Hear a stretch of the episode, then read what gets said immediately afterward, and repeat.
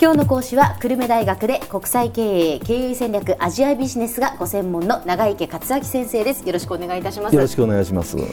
えー、前回から、えー、日本企業が、まあ、国際化、海外進出をするためにはどういうことが必要かというお話をしていただいています、まあ、もう国内生産、そして国内で販売していたものを輸出する、それが海外生産につながってで、海外で研究開発をする、こういうふうにこう広げていくということ、でそのためにはですね、まあ、商品がまずきちんとしたものでないといけないですし、それから、まあ、コストのことですとか、まあ、通貨の問題ですとか、いろんなことをクリアしないといけない、ね、というお話までしていただきました。はい、今日はその続きをお願いいたします。はいわかりました。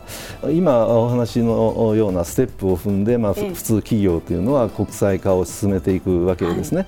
い、でまあ、その場合にあの一番重要なことはですね結局現地にあのあの顧客にこう支持されなければいけないわけですね、うん、そうでないと売れませんのでね、はい、でそれが長続きするためにやっぱり現地の顧客に愛されしかも支持されてということが前提になります、でそのためには結局あの今おっしゃったような形で輸出だけでやってた時代というのはどうしてもそのいろんな現地のニーズにあのパッとその反応ができないですね、えー、太平洋またアメリカだったら太平洋またいでまたいちいち行ったり来たりやってたんじゃとても、はい、ということでやはり輸出だけでは困難になると。でということもあるし輸出が増えてお客さんが増えれば増えるほどそういったきめ細かな対応がでできなくなるからこれをなんとかしなきゃいけないということがあって、まあ、生産ということになりますよね。であの増えればそういった販売する数量が増えれば増えるほど修理とかアフターサービスとかいうことも必要になってきます。はい、ということで結局現地顧客のニーズにきめ細かく応えることが販売を増やしていく現地の販売を海外での販売を増やしていくためのキーポイントになるんだけど、うん、それを実現するためにはどうしても現地に根付かないといけない、えー、そうするとやっぱり自らの社員がそこに、ね、あの派遣してされてしてまた現地の優秀な人材をうまく使ってやっていくということで、え競争に勝って現地のニーズというものにきめ細かく対応してやっていくということが成功のポイントになりますよね。えーでそういったことを、まあ、日本企業っていうのはあの70年代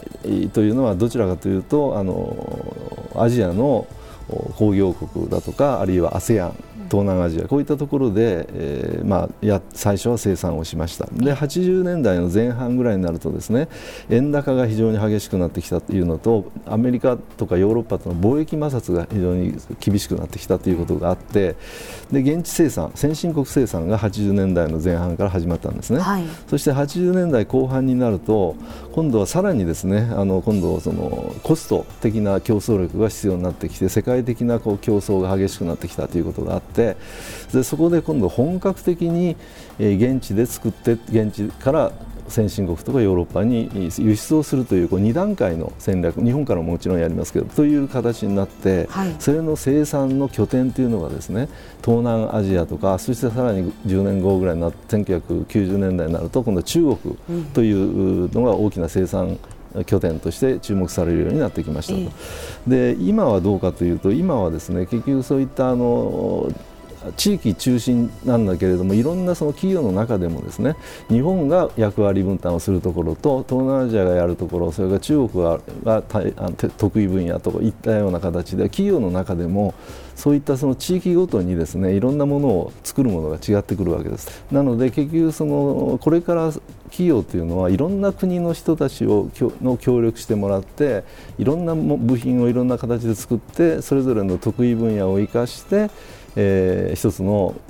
ビジネスとして成り立たせるというそういった非常に高度のね、えー、能力が必要になってくると、えー、でそういったことを実際にやってもらわなければいけない社員がたくさん必要になってきているわけ、はい、日本の社員もね日本企業もアメリカ企業も。というのが今のグローバルな生産ネットワーク時代というふうに言われていて、うん、それぞれの得意分野をそれぞれの得意な国があのすごく安く作る作れる国にはこういったものを作ってもらう。これはちょっとハイテク部品なのでちょっとあのこの途上国では無理なんで日本で作るとかねそういったような形で分担している時代なんですね。でその中に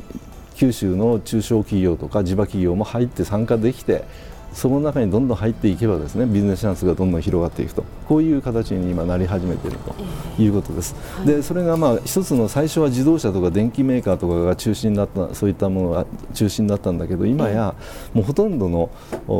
製造業の業種あるいは食料品なんかもそうなんですけどそういったところのその輸出現地生産といったものを大々的に展開していく企業が業種が増えているということですね。はい、でまあ、2002年から2008年今の2013年ということになってくるともうその海外生産比率それから海外売上高比率というのもむしろ国内よりも海外が方が大きくなっている業種もたくさん増えていると、ええ、こういうことですね、はい、でまあ、そういう話で全業種でもですねもう海外売上高が4割ぐらいになっている平均が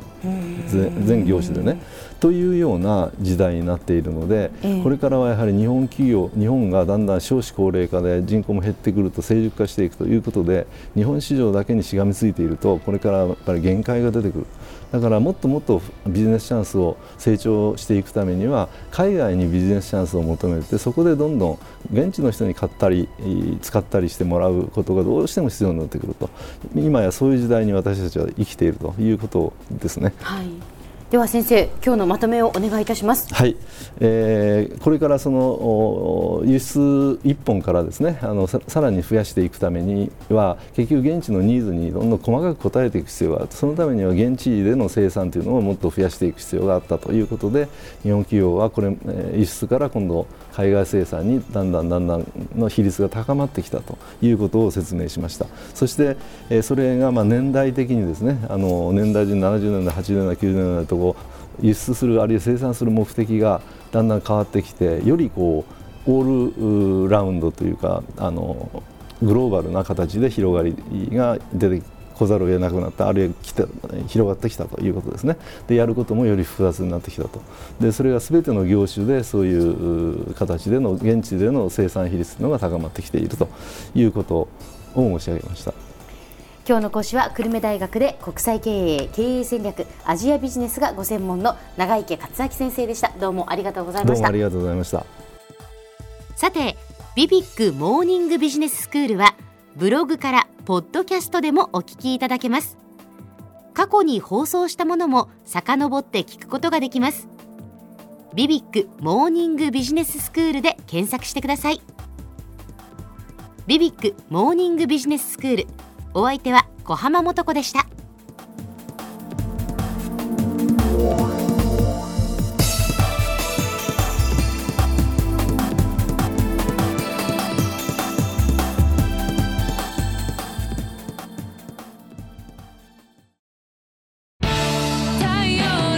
BBIQ は九州で生まれ九州の人たちに光を届けています。九州のお客様が光り輝くように。それが QTnet の変わらない思いです。キラキラつながる「QTnet」